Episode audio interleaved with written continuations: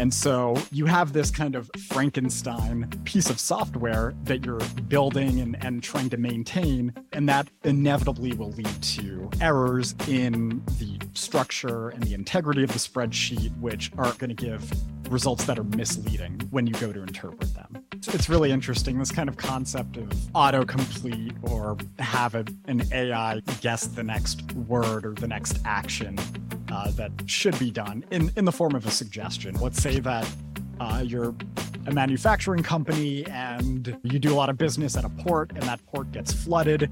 Um, the AI that you're using should be able to deliver uh, a detailed explanation of this cascading set of effects.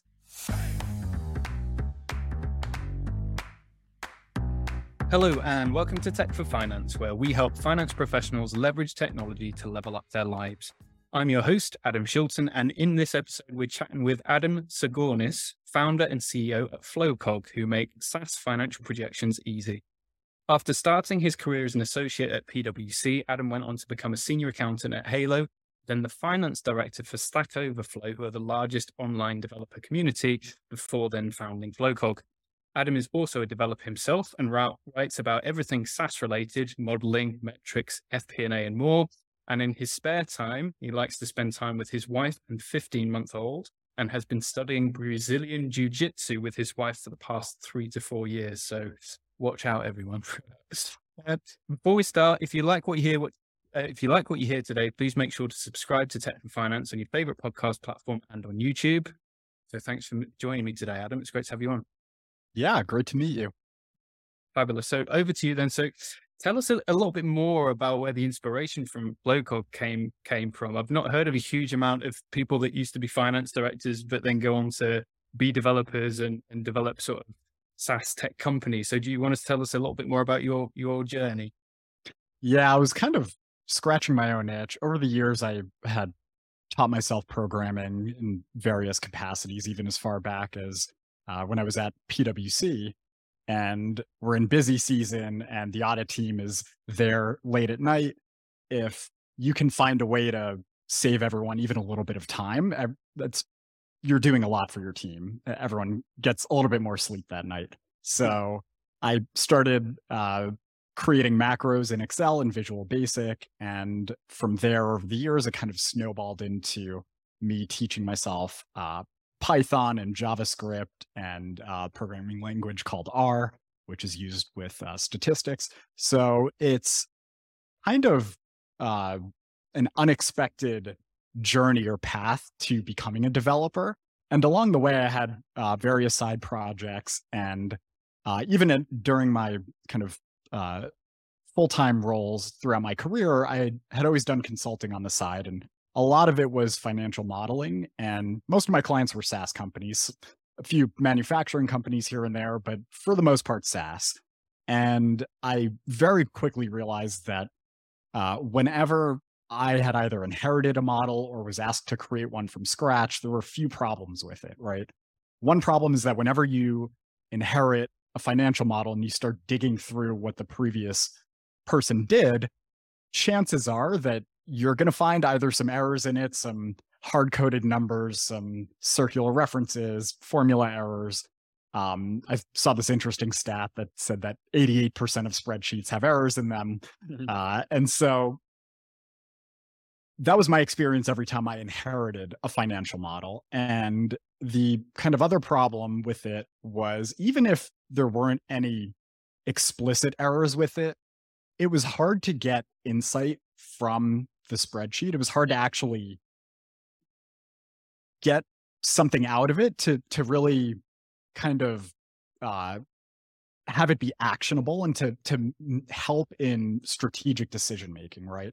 And so I realized that okay, well, uh, the problem is that if it's that difficult and there's not much uh, the the fruits of your labor are not that valuable, and it's clunky to update, you're probably not going to go through that exercise very often. And then what ends up happening is someone builds a financial model, they don't revisit it for six months, a year, uh, what have you. And the projections are so stale that they're basically irrelevant and you're not using it to make uh, decisions and you're kind of you're kind of flying uh, in the dark there So I very um, quickly realized, okay, I'm encountering these same problems over and over as a consultant. And I've done enough uh, development work at that point. And I kind of realized, okay, let me try my hand at running a startup and, and seeing if I can build a tool that makes it a lot easier for people to do financial modeling and actually gives them more insight than a spreadsheet would. And uh, a couple kind of challenges that I had come across with that was uh, one of them was that uh, at first the product itself was a spreadsheet with kind of a software layer in it.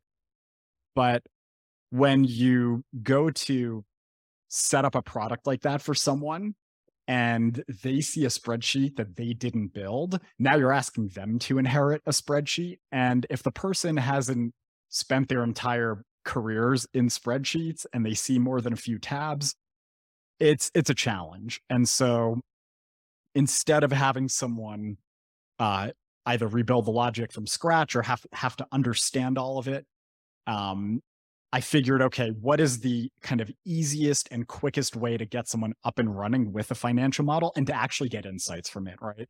Because that's the the big picture that I think a lot of folks when they go through the exercise, regardless of what tool they use, uh, they sometimes get lost in in the details and forget the overarching goal of uh, actually getting insight and interpreting their projections to help them make decisions or to help uh, that finance person support the founder, the CEO, and them in making decisions for uh, how to best grow the company in, in an efficient way.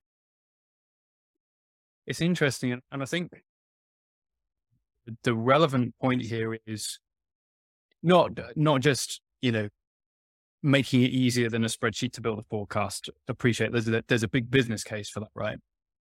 But we're also talking about pace as well and, and speed, because if we look at the ways that things can change, whether it's a global pandemic or a recession or fill in the gap, it's almost every other month now that we're having to to re-review what what we're looking at, right? And, and we don't want to have to unpick a spreadsheet that took six months to build to be able to make a quick decision based on on a variable, I guess.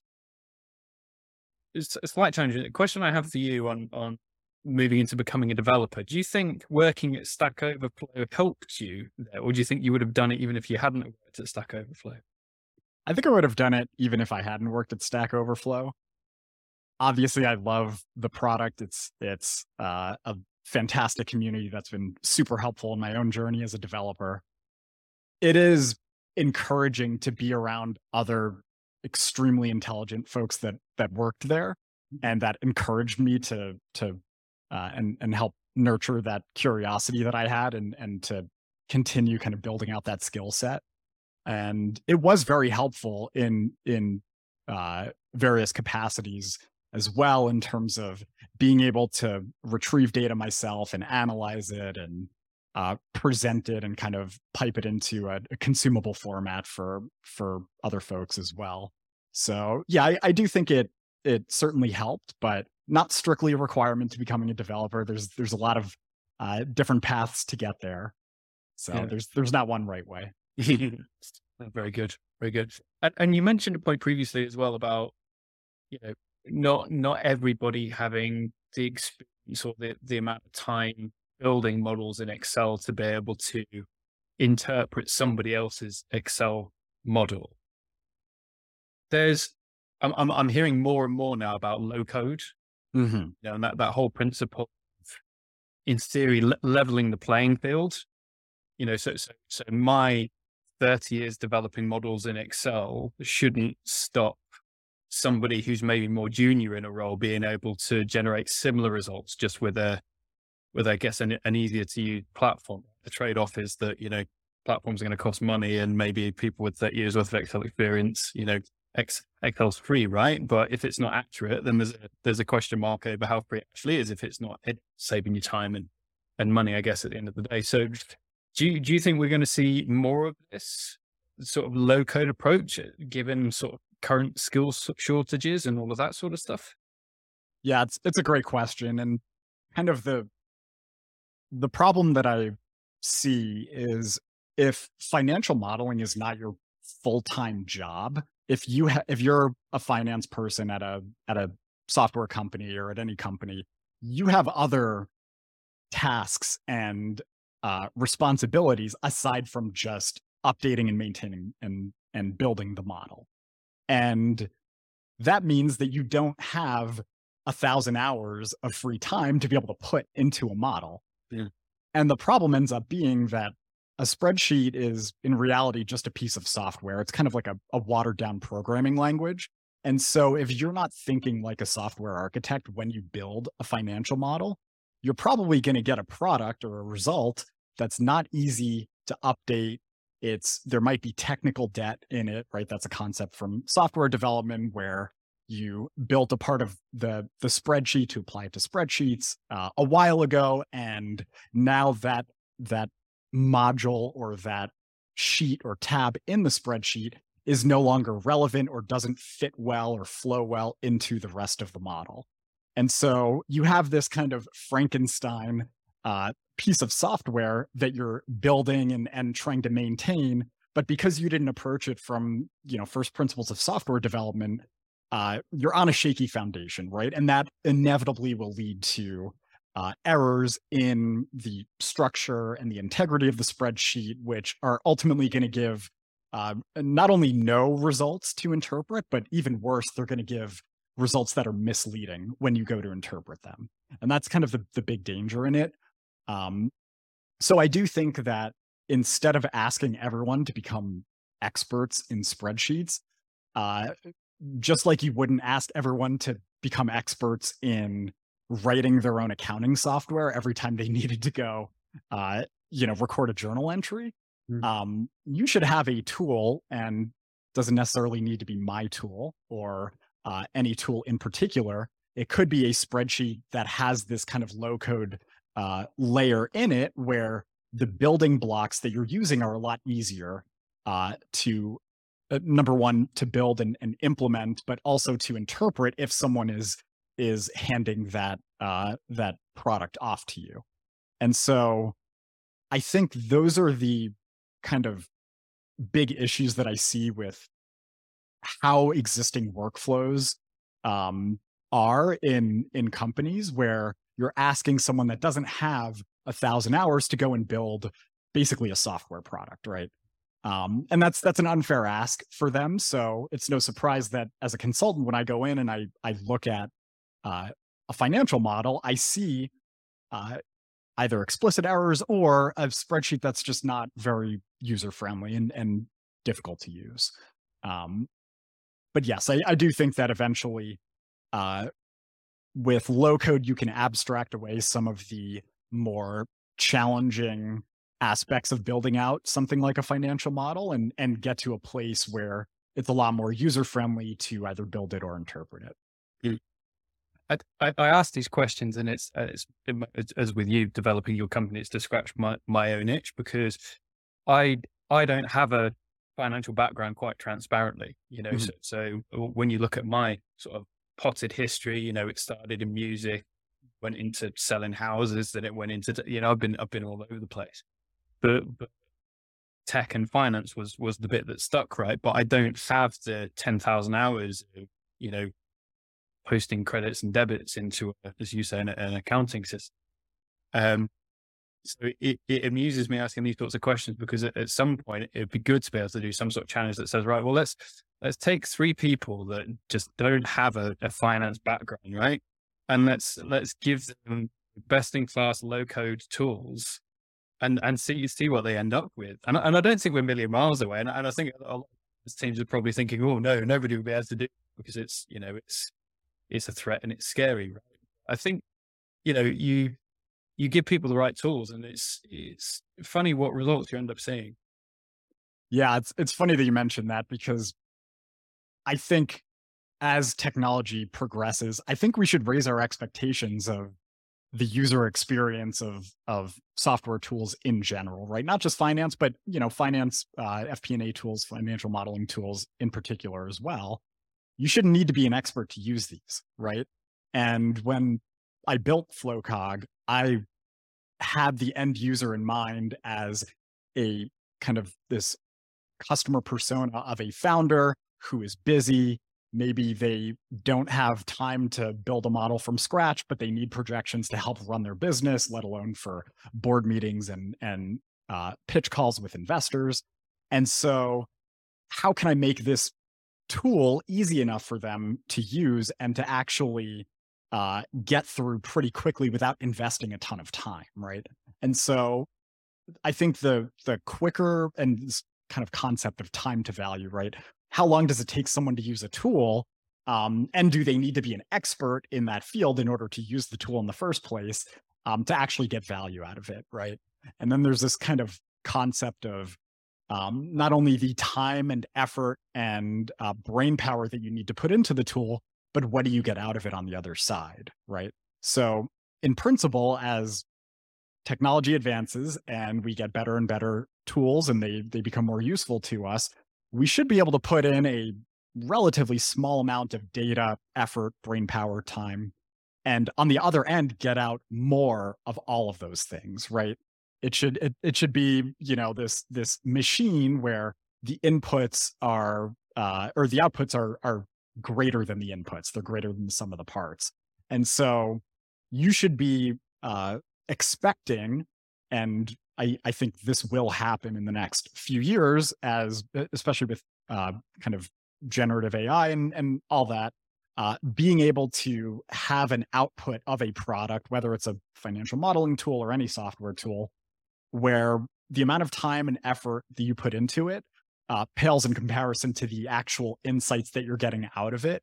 And again, it shouldn't require you to be an expert in it. So you know, I, I like to think of uh, this this kind of funny concept in in product development of like the user is the final boss, and so uh, when I'm building my product specifically, I can speak for myself here. I want to build a product that's easy enough for someone like you to use that is is not that doesn't have the 10,000 hours of modeling experience, right? You should be able to look at the tool and understand it in plain English and enter in your numbers and and do what you need to do and get something out on the other end that's useful for you and and not require you to be an expert not require you to give a hundred hours of your time in order to get something valuable out. No I'd, I'd agree. And i mean talking about your persona there you know the the company founder that's wanting to to to obviously model some projections and and that sort of thing I'll say something controversial now because there's a lot of talk about, you know, finance business partnering, you know, how do we communicate financial information to non-finance professionals and so on and so forth. I say it's controversial because I, I don't necessarily think you need a finance background to be a good finance business partner.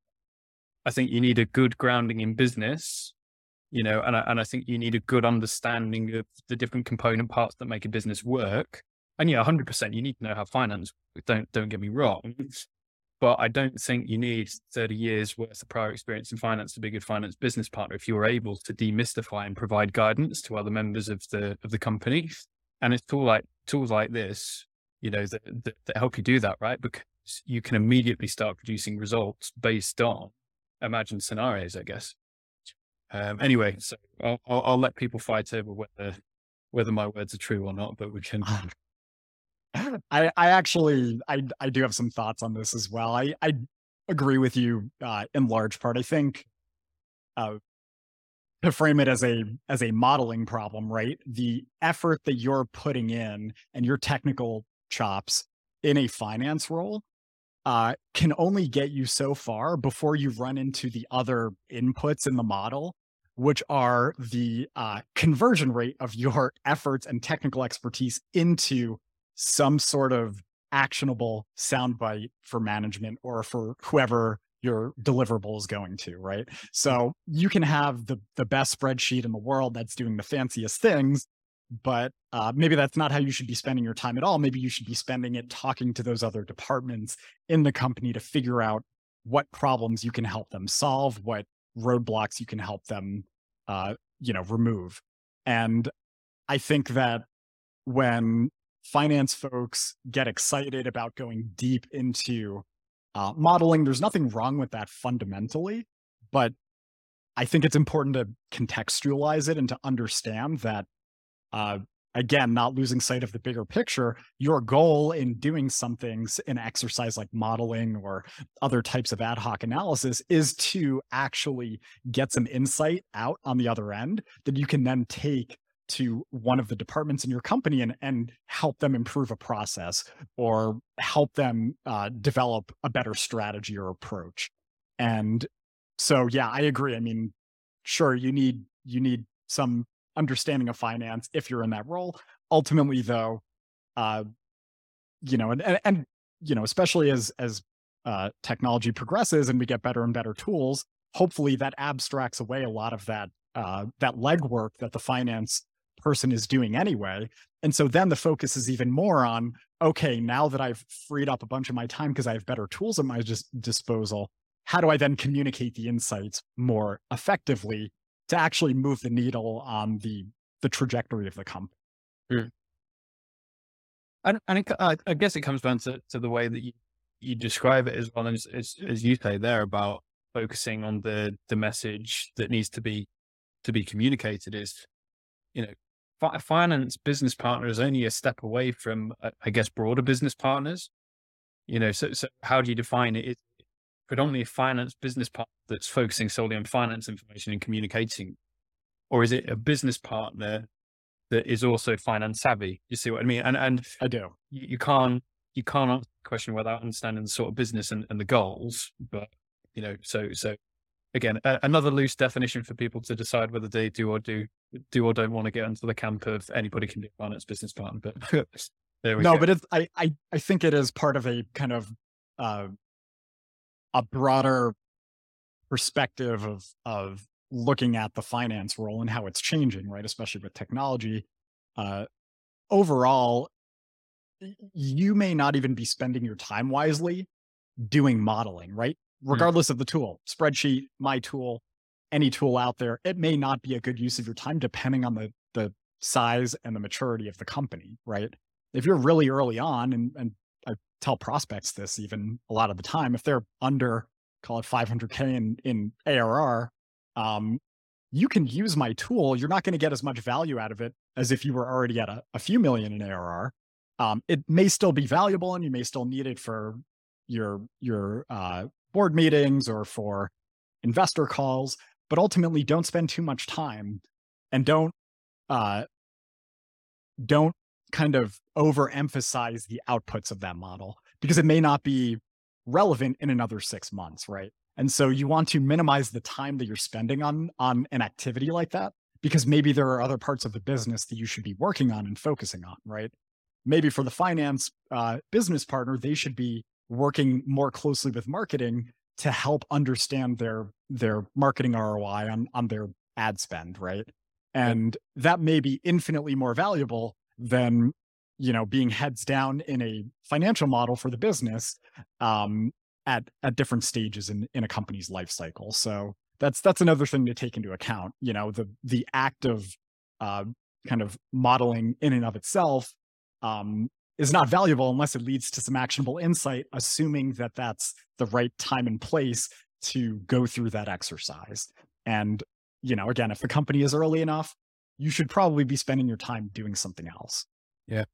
Especially, uh, you know, younger companies that are growing quickly, the amount of variables and potential for change in the early stages of a company's growth would be, I think, incredibly difficult to build into a financial model just because there are so many unknown unknowns at that stage.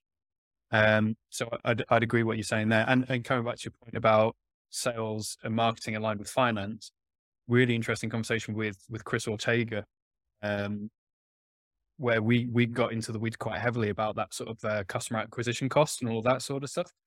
Um, so yeah, hundred percent. You need to you need to pick your battles at the end of the day, don't you? You know, yeah. But, but it's good. You, you probably win more business by saying to people it's the wrong time. Come back in six months because then you trusted. You're not just pushing a product, are you? You you're actually looking at their goals and making sure that it's the right fit rather than something that's not going to generate that value. So yeah, I, I think it it's better for everyone, right? If I think that a prospect is a little bit too early on to get real value out of Flowcog, I may explain to them, hey, it's not that the product won't work for you. Come back in in six months it's going to work a lot better for you or if you want to set it up now we can talk about maybe a, a discount or something. But ultimately you want to be careful with how you're spending your time overall and if you can spend a minimal amount of time using my product and and get a result from it great but you really do need to understand that at different stages in a in a company's life cycle modeling's uh, usefulness is going to fluctuate right? It's it's going to vary. And uh, yeah, ultimately it saves both me and the other party time if I can tell them, hey, I like I would love if you gave me money right now for my product, but ultimately I don't think either of us it's it's going to be a good uh, use of our time yeah. because if you're unhappy with it and it's not actually giving you value, uh, you're going to end up churning anyway. And so I've invested the time in getting you set up with the product, even though a lot of it is uh, automated and um, you know I've I've gotten it down to a, a, pretty short amount of time in terms of onboarding. Um, it's still not a good use of both of our times, right? So if I can save them time and help them understand upfront what the expectation is, I think everyone is just better off overall. So you mentioned uh, you you just put the figure out there, you know, 500k ARR, which is an annual recurring revenue, right? Mm-hmm leads me to, to a point that wasn't on the list of questions that I sent across. Obviously, you've decided to focus quite heavily in, in SaaS, so, so SaaS modeling. Is there a reason that you specifically went down that SaaS route as opposed to just creating a, a, a modeling tool that had wider applications? Yeah, this gets back to what we were talking about before about low code tools and uh, the difficulty of having someone either learn a new tool or inherit a model and and learn all of the kind of building blocks and the the kind of atomic units of it from scratch. I think that at least for modeling for SaaS companies, it should be a lot more automated and you shouldn't need to spend that much time going through that, right? Because there are a few kind of fundamental principles when it comes to modeling SaaS companies and where the emphasis should be. So once you narrow the tools uh, kind of industry down to just SaaS, you can get pretty um, automated and opinionated about the structure of the product and what that looks like from from the customer's perspective. So instead of showing them all of the guts of the product, which uh, they can see if they they dig deep enough in different parts of it, a lot of that is kind of purposely tucked away. The idea is that they should be able to see the inputs into a model that are relevant to them, uh, enter them in with, you know, making sure that they understand the inputs and giving them enough documentation and resources to really um, come up with with good estimates. Um, and then on the other end of it, to get actual insight out and uh, to not have to to be able to do that that whole journey and to minimize the amount of time that it takes, right? Um, so the kind of more narrowly focused in terms of the industry your your product isn't doesn't just go for financial modeling tools it goes for for a lot of tools out there. You see this with crms these days a lot of uh there, there's kind of this this move more toward uh, vertical SaaS companies where they're serving a particular niche and their tool ends up being more useful because the product is not as flexible, it is more opinionated. Doesn't mean there's no flexibility in in some of these CRMs, but because they know that they're a CRM for barbershops, they can abstract away a bunch of the kind of uh, legwork that a user would need to do to get up and running with their product, right? Um, so that's what I've tried to do with Flowcog is to make it so specific to SaaS companies um, and this is another area where I I will actively turn down a prospect if I kind of shortly into our conversation realize that they're not a, a true SaaS company with recurring revenue. Mm-hmm. Um, that breaks a lot of fundamental assumptions, and they should go and use another product because Flowcog is so specific to SaaS companies that uh, you know even coming down to what the the P and L looks like, right? It's going to be very opinionated I don't let users add or remove line items from the P&L. There's hmm. actually two P&Ls. One of them is a more detailed one that gets allocated into a SaaS formatted P&L. SaaS formatted, uh, SaaS formatted P&L is five or six line items, revenue, cost of revenue, sales and marketing, R&D, G&A, and that's it. And that's because that's how the entire industry does it. You need to mm-hmm. fully allocate your expenses between your cost of revenue and your your operating expenses. The reason for that is because a lot of those uh, metrics that people want to see your gross margin, your lifetime value of a customer to customer acquisition cost ratio, uh, burn multiple, rule of 40, things like that. Um, you want those to be comparable to other SaaS companies, both public and private. And so there are just some definitions that have emerged over time in terms of what those metrics, how you calculate them, and uh, the kind of P&L format that you need to be able to calculate those reliably. And so for SaaS companies, if their tool is not giving them uh, the output in that format, when they go to do their comparisons or benchmarking or anything like that, it's not going to be as relevant. It's going to be apples to oranges. And so you want to give the user uh, the kind of best fitting product and result uh, for their particular use case or company that you can. And it's hard to do that if you have a more generalized uh, tool. And I would include spreadsheets in that as well, right? There's, you can think about it in terms of uh, degrees of freedom. How much flexibility is there with the most fundamental building blocks of this tool? With a spreadsheet, it's nearly infinite, right? It mm-hmm. has so many degrees of freedom because you could do anything in a spreadsheet.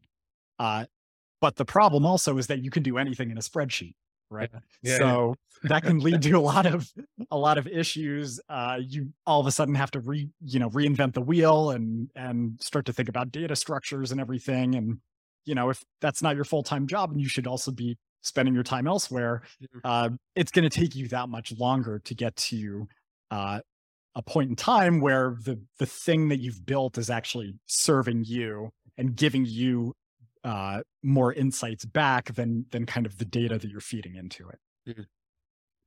And and it's interesting, and, I'm very keen to see how things progress. So so a lot of my experiences with sort of um, I guess more mainstream ERP systems like your, you know, your Microsofts and your Sages and your SAPs and, and that sort of stuff.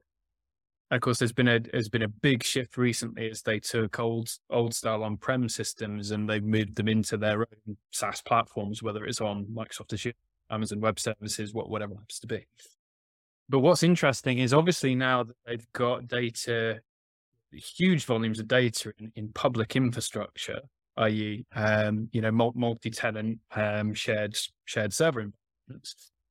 When anonymizing data, these big providers can start analyzing trends, and and some some stuff that I've heard floated about is the concept of stuff like um, GL as a service, you know, um, and, and all of those sorts of things. And it's exactly what you're saying there. So, so your tool, because it's SaaS focused, will only have one structure because it is industry best practice to have this structure. It's what everybody else is doing. So it takes that thought process out of it. I think we're going to see a shift with that in more mainstream solutions, not from a forecasting perspective, but from a general accounting perspective. Not just in the enterprise space, which is really a little bit where that's, I think, going to be aimed to begin with.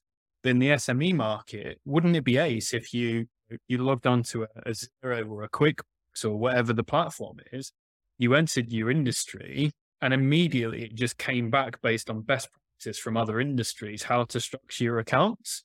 And somebody might correct me, and, and please, if anybody's hearing this and they know of any of the smaller solutions that are giving a preset industry chart account, for example, based on live data, I'm not talking just a, you know, a pre-canned format based on something that developed 10 years ago.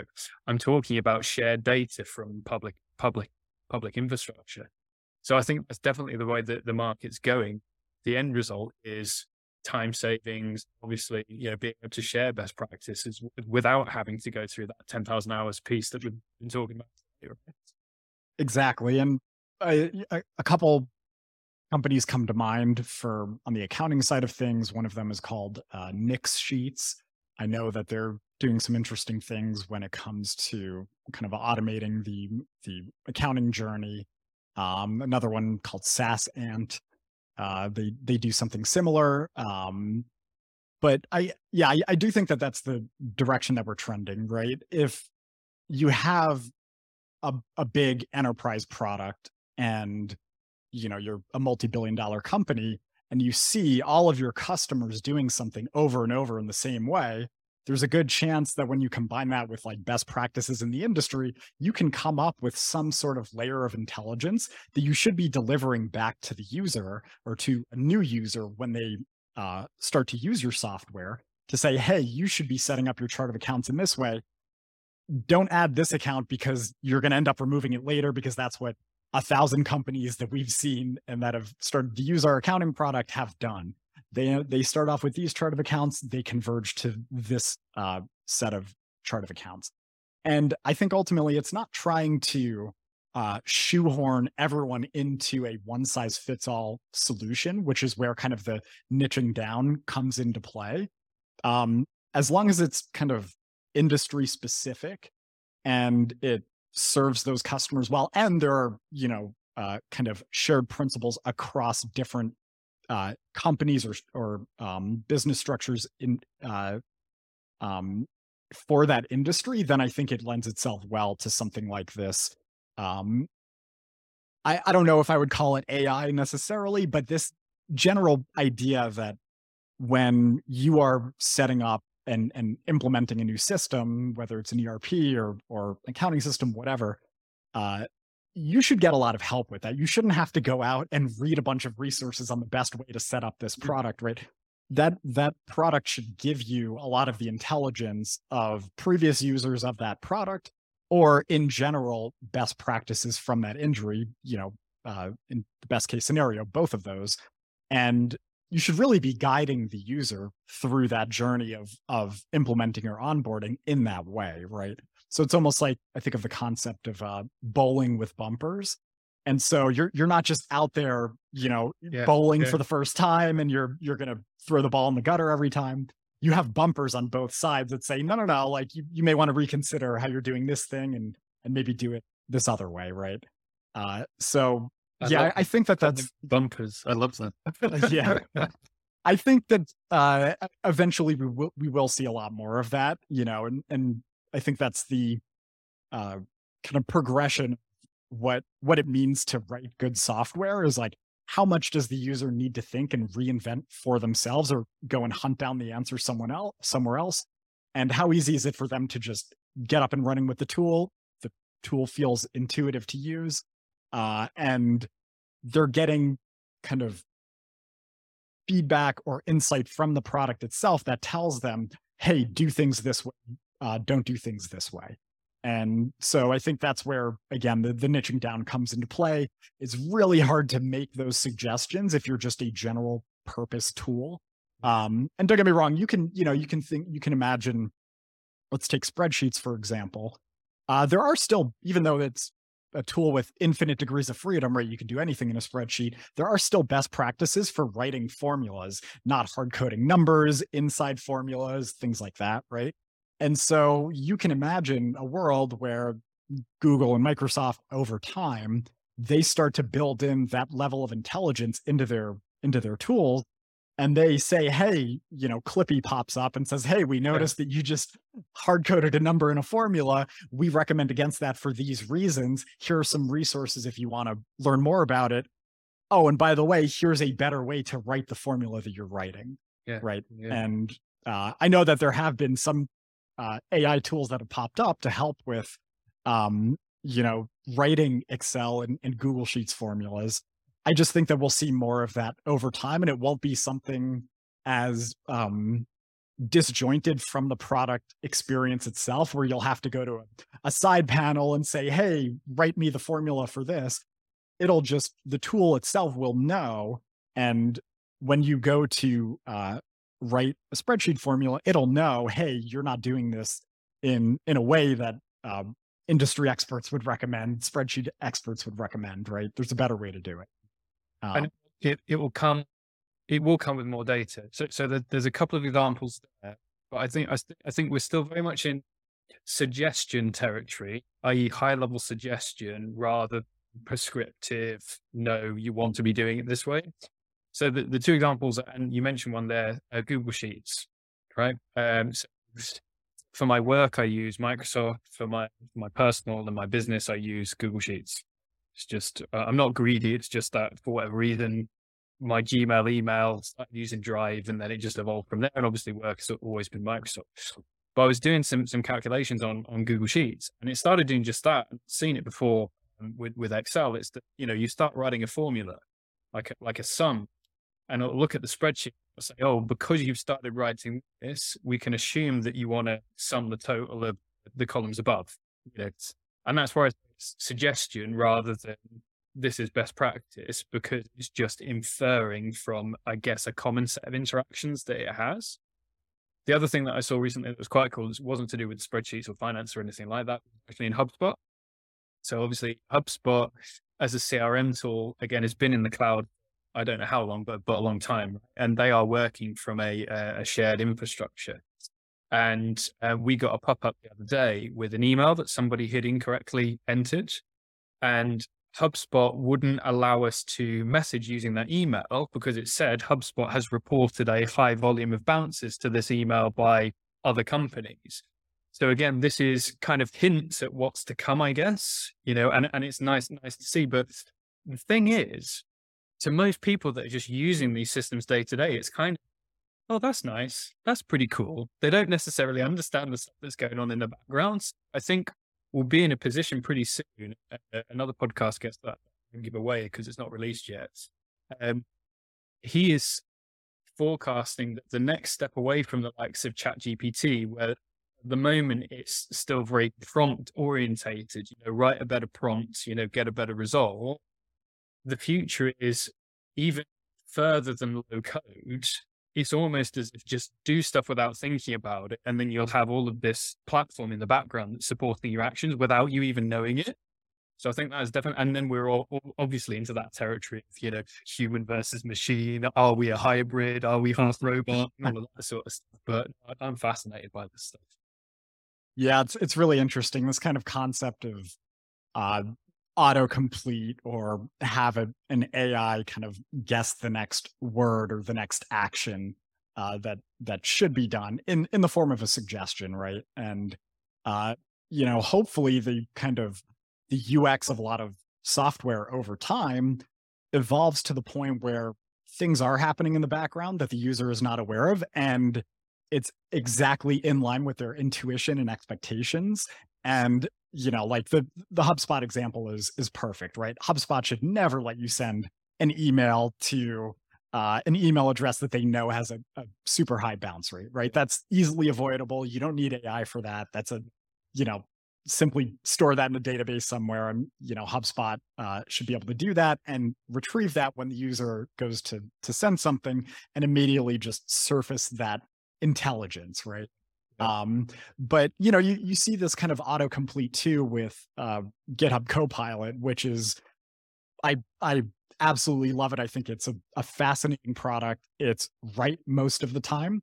And if you know how to uh, kind of prompt it, it, it does but two things, right? Um, you can prompt it by writing a comment in your code base to say, hey, uh, so, you know, select this item if it has this attribute from this list of of objects, right? In um, to give a programming example, uh, it'll go and and write the code out based on the rest of your uh, the code in your code base or in that in that particular file, and it does a very good job of it. I'm I'm extremely impressed by the kind of uh, not only the uh, ability for Copilot to come up with an answer at all, but then to come up with a very uh, performant or um, a, an, uh, a snippet of code that actually uh, executes in an efficient way as well. So I've had a, a really good experience with it. Uh, some may disagree with me, but if you know how to prompt it by writing in a, a comment saying, "Hey, I need you to do uh, X, Y, Z," um, there's a good chance that that Copilot's going to be able to deliver on that.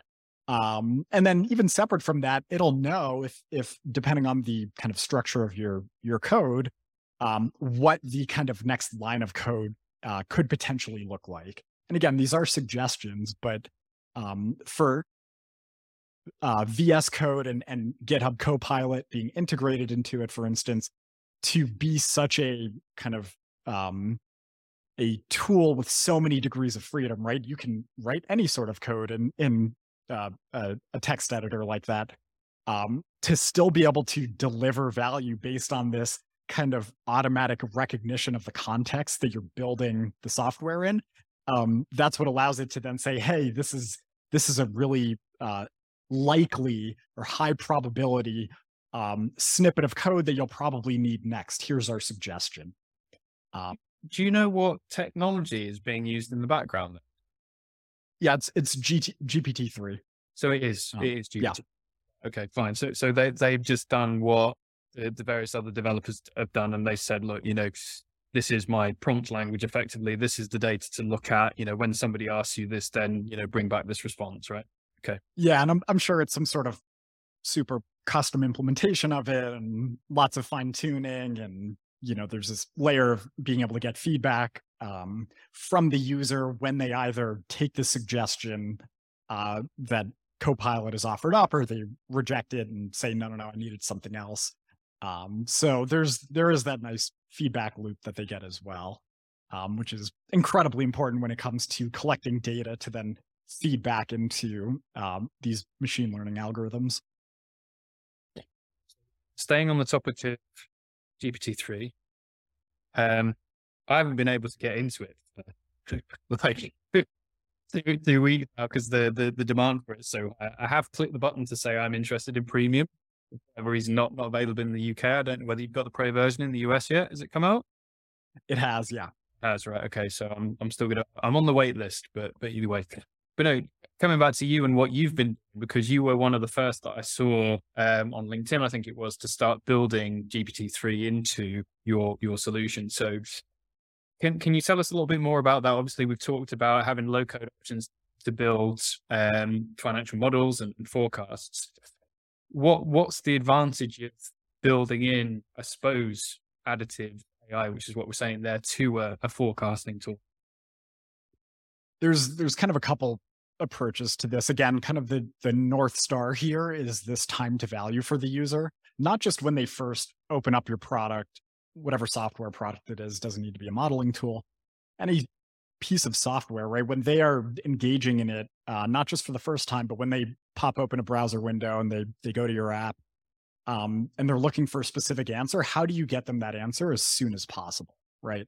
Um, so you know, for instance, uh, maybe the way the data presented in a tool um, doesn't do all of the kind of infinite permutations of the calculations of year over year growth or quarter over quarter growth for different quarters or aggregating different line items and then doing the comparison, right? There's, you can imagine that the tables or dashboards would grow infinitely large if you tried to capture all of that data in in one spot. So you should have some sort of assistant or a helper um, to be able to ask a question in plain English and say, "Hey, uh, I don't want to go digging for the answer of how this variable or how this line item changes over time. What does it look like? Where's the inflection point in its trajectory? Um, what makes up that number? And so you should be able to ask a question in plain English and get a response back that has a combination of, oh, okay, well, we know what you're looking for because we've gathered enough context both from the product itself and what you've prompted us, mm-hmm. um, us being the AI here and it, uh, it, should be able to go in and, and return a result that's a combination of english words on the page with numbers in in kind of easily um, understandable fashion right? And that's that's the goal is to not uh, require that everyone using your tool is an absolute expert that spent 10,000 hours um, in that field right? You want software tools that are easy enough to use that deliver you insight back um, as long as you can give the uh, AI a halfway decent prompt at what you're looking for, right? And it's really cool to see because, like, in even in Flowcog, if you are using the AI feature to ask it a question about your projections or even your historical results that are in the tool, um, you can misspell words. You can, uh, you know, come up with uh, there are there's a lot of room for error when it comes to you asking the AI a question and the AI being intelligent enough to understand it and actually answer the the question that you were really asking. Um, and so as long as you can kind of implement something like a, a GPT-3 or ChatGPT in the right way for your product, um, you can have it be pretty specific with the responses that it gives so that it's doing enough explaining so that the user uh, it's not as much of a black box for the user of how the AI arrived at an answer. You can tell it, hey, I need you to show your work, right? So that's what I kind of did with Flowcog is I made sure every time it gives someone an answer, oh, you're, you know, how did your gross margin change in your projections going from, you know, the year 2024 to 2026, something like that. Uh, it'll say, hey, it went from, you know, a gross margin of 75% to 82%. And the reason it did that is because these line items changed over time. And the reason it did that is because these inputs have these compounding effects in there that uh, that will change these outputs in the model, right? Um, so you you want to be able to kind of give that insight overall, and you also, uh, in theory, and eventually this is where I would like to take Flowcog, um, to be able to do that, but also to del- to kind of integrate it more closely with the experience of when you're using the product itself, right? So not just for querying um, outputs, but also for um, explaining to the user, hey, you should be focusing on these inputs. Hey, these uh, inputs or this kind of idea of like sensitivity analysis or what if analysis, goal seek, things like that. Um, being able to kind of take your set of data and assumptions that you've entered into the product, synthesize some sort of uh, insight and surface that to the user and say, hey, you should really be focusing on this in your business because out of all of the inputs that you've entered, um, you know, no matter how uh, efficiently your uh, marketing spend gets, your conversion rate to go from an opportunity to an onboard customer is so bad that it doesn't matter how how well your marketing team is doing. Ultimately, the bottleneck is your conversion rate here. Mm-hmm. So a tool like Flowcog should be able to eventually surface these insights to the user and to steer them in the right direction of what to spend their time on, right? Um, so that's that's kind of the the ultimate overarching goal of this is to be able to uh, answer a question that the user doesn't know they have, right? And so this gets back to the idea of not having the user or not needing or requiring the user to be an expert and to have this uh, expert level intuition on what they need to dive deeper into to be able to surface that for them that I think is uh, ends up being really powerful and, and saves the user a bunch of time. And again, this whole equation of how much time and effort and expertise are you putting into your tool how much are you getting back out on the other side? Um, so making sure that kind of that equation is very favorable for the mm-hmm. user, I think is uh, again that's why it's it's my kind of north star, making sure that they get those insights quickly and and easily and without needing to come up with the perfect question to ask the tool. And and how far do you think we'll we'll be able to to take it?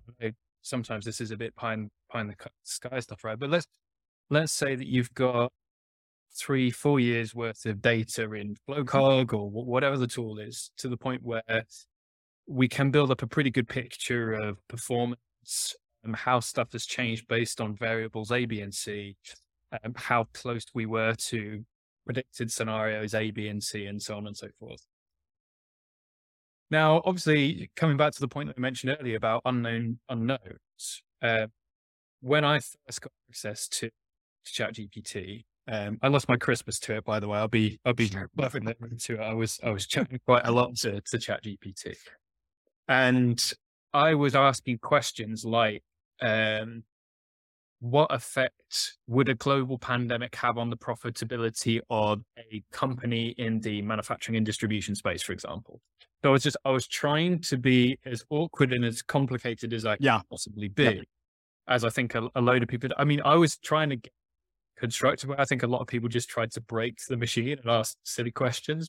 As, as I said, I didn't get down that rabbit hole, but I did try and test the limit of usable information that would come out of it. And of course, it came back with the standard Um, well, it could be this, but you've got to bear in mind this, you know, being politically correct, not wanting to actually make a recommendation and just just just put some information out there. But going back to the question, so let's say that we've got three or four years worth of data. How far away do you think we are off being able to ask whatever the AI is in the system? How do you think our profitability is going to be affected by a recession or by a pandemic? Do you think we're going to be able to get to to those sorts of answers, or do we still think that that's quite a way away?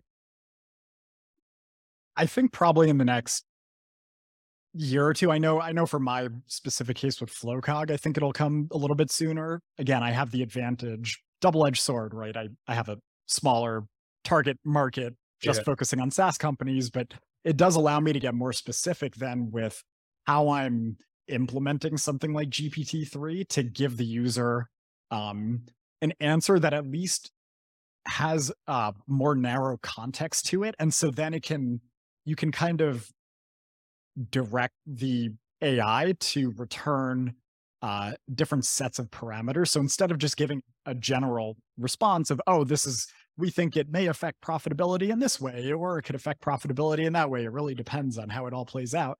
Um, you, you can get it more um, to give you a more detailed answer by saying, okay, um, uh, GPT-3, um, you know, when you give the response to the user when they ask how something is going to affect the profitability, first take into account what the inputs of the model are and how those are related to the substance of their question, and then give them this kind of range of outcomes, Monte Carlo analysis, sensitivity analysis, so you can see how changing a few of these inputs in the model, um, either isolated changes or in tandem with one another, are going to affect the outcome and how much it shifts the curve.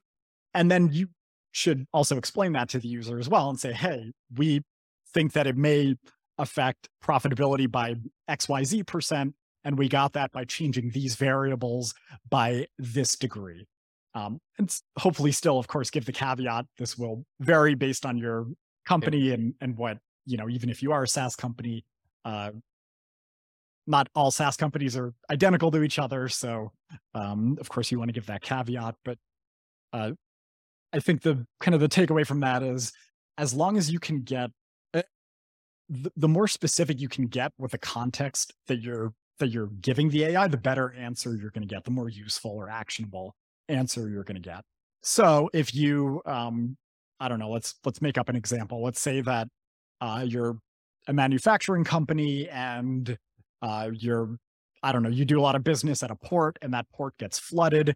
Um, you know, the the AI that you're using should be able to deliver a response that says, okay, well, taking into account how long it's going to take the flood to get cleaned up and all the damage that it's done, um, if it takes X number of weeks, your inventory will be backed up by this much. You'll have this much extra carrying costs. Um, you won't be able to uh, you, you, know you'll have delays in terms of your cash collections because you won't be able to invoice the client as soon. So it should be able to kind of give a uh, a detailed explanation of kind of these this cascading set of effects.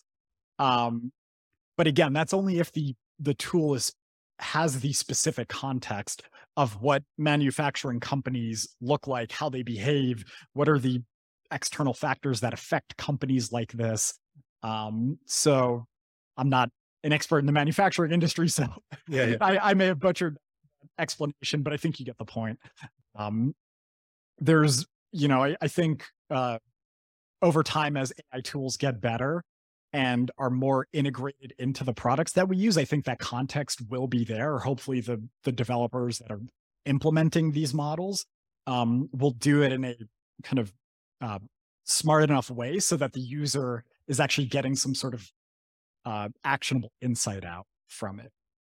And that's, I think that's the biggest limitation at the moment, coming back to the whole sort of question about prompt engineering. And obviously people are joking that, you know, there'll be full-time prompt engineers pretty soon. I'm hoping that's not the case mm. because I'd like it to get to the point yep. where the AI does see the context. Exactly. And already in a lot of what you're already asking it. So the example I gave was I use Notion, um, which is great. It's my to-do list and my all in one affiliation, so I don't get any kickback if I if I recommend it. But you know, it's free, it's easy to use. But that is my brain. That's my virtual brain at the moment. And there's hundreds of pages worth of, you know, book notes from my reading. You know, there's, there's uh, customer conversation in there, you know, that there's all sorts. So if I were to plug Notion in something like ChatGPT, it already understands my language and, and the context. So I think we're we're talking about the same things there. It's a it's about the ability to fill in the gaps without you having to be overly prescriptive on the question that you ask it. Exactly. Yeah. You you nailed it. And I think when and don't get me wrong, I think there are place for prompt engineers at some point in uh, down the rabbit hole in terms of how close you are to, you know, uh, fine tuning the model itself. But yeah. certainly, I think it's a uh, a lazy approach to put the onus on the user to all of a sudden become a prompt engineer, right? Yeah. Just like I think it's lazy to, um, if you have a tool, doesn't need to be a modeling tool, but if you're asking a user to do something really complex and and learn something from the ground up, and you know, hey, write this complex Excel formula in order to to get the insight that you need, um, not that the folks that build Excel are lazy in that because they've built a tool that has that those degrees of freedom and that's the expectation of when you use it. But um, eventually you want to get to the point where you're using software that doesn't put the onus on the user to bring this expertise to the table. And it, assuming that it has that context, should be able to, like you said, from a very uh, basic or maybe even overly simplistic prompt from the user, be able to interpret the real in uh, question there or kind of the, the crux of it and to deliver some sort of uh, more intelligent response. That's it. And and, and I'll use a, a really simple example. I mean, it's, it's sim- simple in, in, in um, as simple as I can get it, I guess. But what I did is I, I built ChatGPT into Google Docs.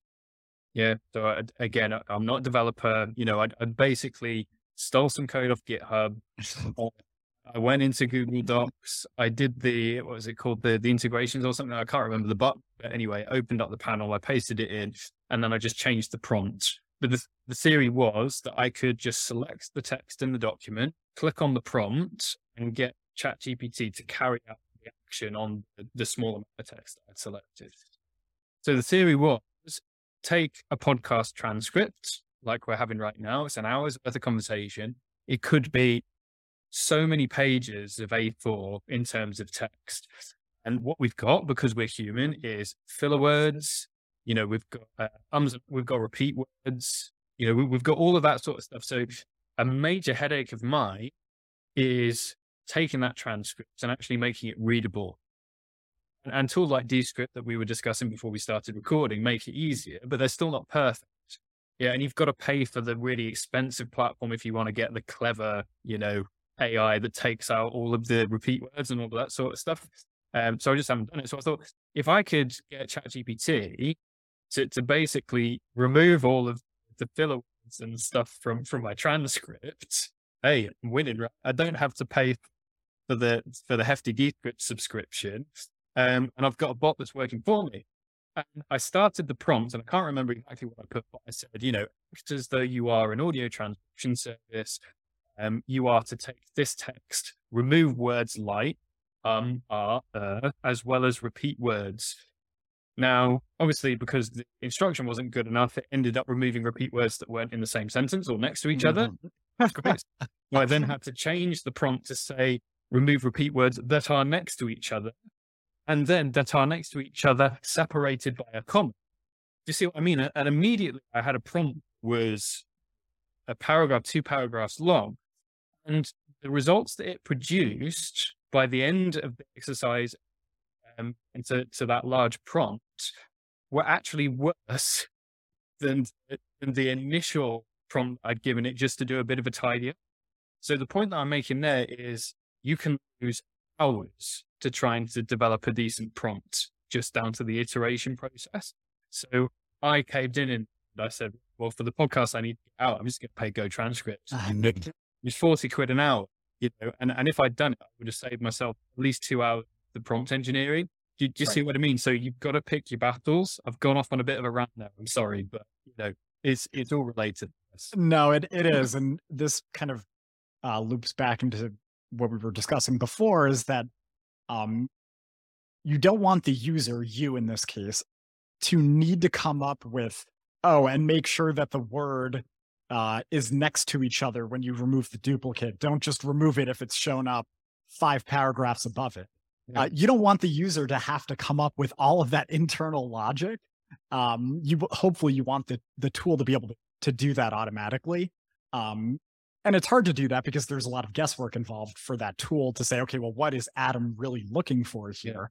You know, in the same way that in this example, um, if you had software doing this for you and they were thoughtful about implementing something like GPT-3 here, you actually would want to also, uh, without the user needing to prompt the software, deliver the finished product in a way such that it's not even removing and applying the rule for every single filler word, because then you don't want the the video transcription or the audio transcription to look or sound too choppy, yeah. right? And yeah. so you do want this kind of intelligence and judgment calls, uh, hopefully that the AI can make to say, okay, this was an um or an ah that took three seconds long. Yes, remove that. Oh, but if it's below this, uh, and we just removed an um or an ah within, you know, five seconds of this snip playing, don't remove it right? Mm-hmm. So you want these rules to be auto generated. You don't want the user every time to reinvent the wheel and all of a sudden need to become an expert in how human language sounds to the ear and what makes it sound natural, right? Yeah. Um, hopefully the the tool can abstract that away for the user and, and can handle those set of conditions or rules. Yeah, hundred percent. Yeah. Well, it's exciting to see where it's going to go, isn't it? And, I, am excited to see how FlowCog. So, so, so we, we've we've gone over time already, um, but I, I will, if you've got a few minutes, just ask the questions that I always like to ask at the end of these sessions. Yeah, you, yeah. Can, you can you can tell people how to find out more about FlowCog. So obviously we talked a lot about tech in terms of modeling, um, ChatGPT, obviously, which is a bit done to death. It's an interesting topic, so I'm, I'm happy to keep talking about it. Um, but the question is whether it's in your work or your personal life. I mean, you mentioned the GitHub autopilot, which obviously is quite cool for you. But is there an Apple piece of software you just couldn't couldn't live without? I GitHub Copilot is definitely up there for me. Yeah. Um, I would say um, my second monitor is is pretty useful. Um, oh, right. Okay. that's that's a good one. My uh, trusted uh, Microsoft Ergonomics 4000 keyboard is is my companion. Um, it truly understands me. Uh, yeah, yeah, I, I would say those things. You know, a, a, a good enough microphone, hopefully. Um, yeah. hope hope it's coming through okay. Um, that's that's a good one. Um, but yeah, in, in terms of software, I would say um, I use Trello a lot. I, I absolutely love Trello. I think it's a, an amazing tool. Um, I do use Notion as well for a few things. I I do really enjoy um, navigating and and storing information in Notion. Um, a couple of a couple other ones, but yeah, I, I would say I I think the the one that stands out is um, delivering that that magical moment to me consistently is GitHub Copilot to be able to see it over and over deliver. And it doesn't mean that it gets it right every time, but I know that if I have a task that I have mapped out in my head well enough, um, I know that I'll be able to save a bunch of keystrokes mm. and not have to type out the 10 lines of code that are going to be generated. I know that I can ask uh, GitHub Copilot to produce that code, and there's a good chance it'll it'll deliver. Um, so it's it's hard to find something else that is comparable to that, just because of how amazing it is to see a tool uh, kind of intuit what you're what you're looking for, right? We're um, we're, we're in that territory, and, and again, go we we are we are a bunch of nerds, aren't we? Where it's actually rewarding to have these systems feedback it's it's bizarre, isn't it? You know, it's um, yeah, but no, I, I, I totally agree. The stuff that you can actually see the results pretty much immediately is is the cool stuff, right? You know, yeah, completely agree with that. And somebody else mentioned to me as well that Notion have got their own version of ChatGPT that they're building in from a generative point of view, which I still haven't switched on yet. I have with three yeah. podcasts later, and I still haven't switched on. yeah, I, I, haven't tried that one out yet, but uh, I'd, I'd be interested too. Yeah, and you monitor your extra monitor. Do you have it portrait so you can in like thousands of lines of code, or you just uh, you stand? Uh, no, I, I, have I have a standard uh, setup side by side. Yeah, fine. Yeah, and and for anybody that's, that's obviously not a developer and familiar with developer community, I work with um, quite a lot of companies when you go into the developer room, and they've got a widescreen monitor that's tilted ninety degrees on its axis, um, so that they can fit in more lines on the same on the same screen without having to scroll horizontal. That's why I asked the question. Yeah, no, or if you have the command prompt up or terminal, can you see what's going on? Yeah, absolutely, absolutely. So where can people find out more about you? Or like, I'll, I'll put a link to your LinkedIn profile in, in the show notes, but where else can people find you? Yeah. So flowcog.com, uh, FlowCog on LinkedIn, Adam Tzagournis, CPA on LinkedIn. Um, I'm also on Twitter as well, not as active as I am on LinkedIn. Uh, but those are, those are the main spots to find. Very good. And you've got the, you've got your hair tied up today. Um, people find you on LinkedIn. You'll see um, some some long flowing, luscious locks on the old LinkedIn profile, right? Absolutely. I used to have ringlets down to my shoulders when I was in. No, I do miss it. I miss it quite a lot. Um, and just so people can search your for people um, on on audio, Tzagournis is T Z A G O U R N I S. You got it. Yeah. Perfect. Excellent. As I say, I'll, I'll, link, I'll link, everybody up. Oh, you got your hair down now. Just switch screen. I've, I've seen it come back. Very good. Very good. So, uh, yeah, we'll link up in the show notes. But Adam, it's been an absolute pleasure having having you on. And hopefully, six, 12 months, we can have another catch up and, and we'll see how, how well FlowCog's doing, eh? Absolutely. Really appreciate you having me on, Adam. Yeah, no worries at all. Thank you.